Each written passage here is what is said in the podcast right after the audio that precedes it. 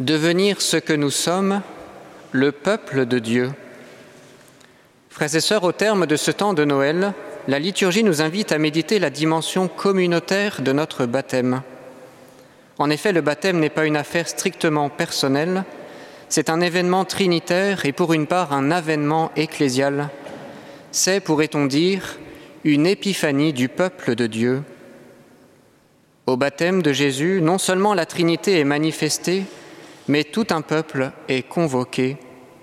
Et nos trois lectures évoquent ce peuple de Dieu aux multiples visages, et par là elles nous indiquent des repères pour vivre en communauté chrétienne, que ce soit en famille, en Église ou plus radicalement en fraternité monastique. Lorsque nous sommes baptisés, nous entrons en communauté. Non seulement la Trinité vient nous visiter, mais nous sommes également associés à un peuple de pèlerins. Nous sommes mis en marche avec des frères et sœurs vers le royaume. C'est ainsi que jour après jour, nous devenons ce que nous sommes, le peuple de Dieu. Mais qu'est-ce donc que le peuple de Dieu? Tout d'abord, c'est un peuple fondé sur la consolation de Dieu. Dans notre première lecture, le prophète Isaïe nous rappelle cette urgence de la consolation et de la réconciliation. Il connaissait la déportation à Babylone, il éprouvait douloureusement un effondrement culturel et social qui n'est pas si éloigné des mutations que nous traversons. Mais loin de se décourager, il rappelait au peuple la parole de Dieu, il réveillait en chacun la promesse de la consolation et le secret désir de la réconciliation.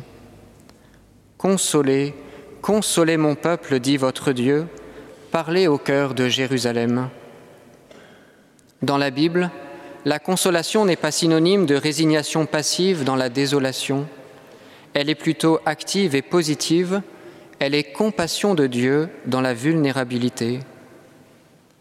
Ce qui fonde nos communautés chrétiennes, ce qui enracine notre appel dans la durée, c'est bien cette consolation de Dieu, c'est cette expérience de pardon et de réconciliation.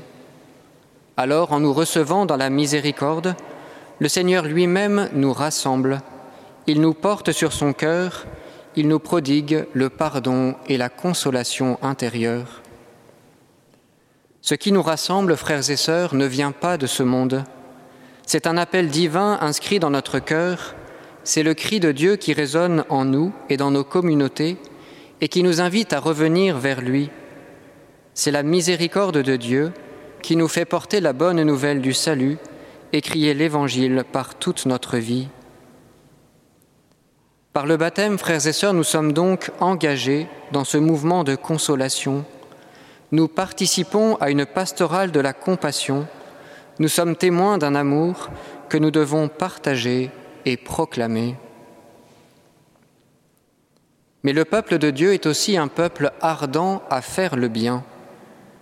Dans la lettre à Tite, Paul nous montre les bienfaits de la grâce de Dieu dans notre vie.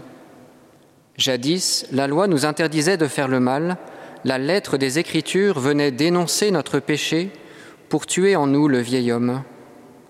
Aujourd'hui, la grâce nous ouvre à la vie éternelle.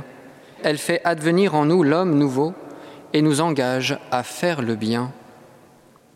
Par le baptême, la grâce nous fait vivre un dépassement.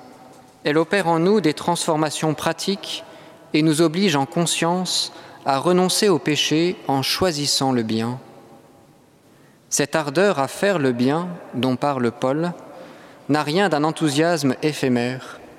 Elle est un véritable engagement social qui procède du cœur et qui nous engage à vivre dans le temps présent de manière raisonnable, avec justice et piété. Cette ardeur à faire le bien ressemble à la recherche du bien commun. C'est cette capacité à discerner en tout temps ce qui est juste et bon, ce qui rend gloire à Dieu et qui sert les hommes. Cette ardeur à faire le bien n'est pas solitaire, elle est communautaire et sans doute qu'elle caractérise le peuple de Dieu dans ses relations. Mais nous le savons par expérience, pour accomplir cela, nous avons besoin de la grâce. C'est pourquoi le baptême vient imprimer en nous une charité ardente, une force intérieure, une sagesse pratique. non pas une puissance politique ou une quelconque domination sociale, mais un goût pour faire le bien, une capacité à nous ajuster sans cesse à la grâce de Dieu manifestée en Jésus-Christ pour le salut de nos frères les hommes. Cette grâce, frères et sœurs, il nous est demandé de la cultiver dans la charité. Enfin, le peuple de Dieu est un peuple de priants. Comme tout le peuple se faisait baptiser et qu'après avoir été baptisé lui aussi, Jésus priait, le ciel s'ouvrit. Le peuple en attente et la prière de Jésus sont les deux aspects mis en évidence par Luc pour évoquer le baptême du Christ. Par là, nous devons comprendre que le baptême nous engage dans un peuple de priants. Le priant, c'est celui qui participe présentement à la prière du Christ. C'est celui qui se laisse habiter par l'Esprit pour crier régulièrement vers le Père, Abba, Papa. Le priant, c'est celui qui apprend sans cesse à prier chaque jour et qui pour cela scrute régulièrement cette ouverture du ciel dans l'attente de la bienheureuse espérance. Apprendre à prier, c'est implorer le Père et intercéder pour ses frères.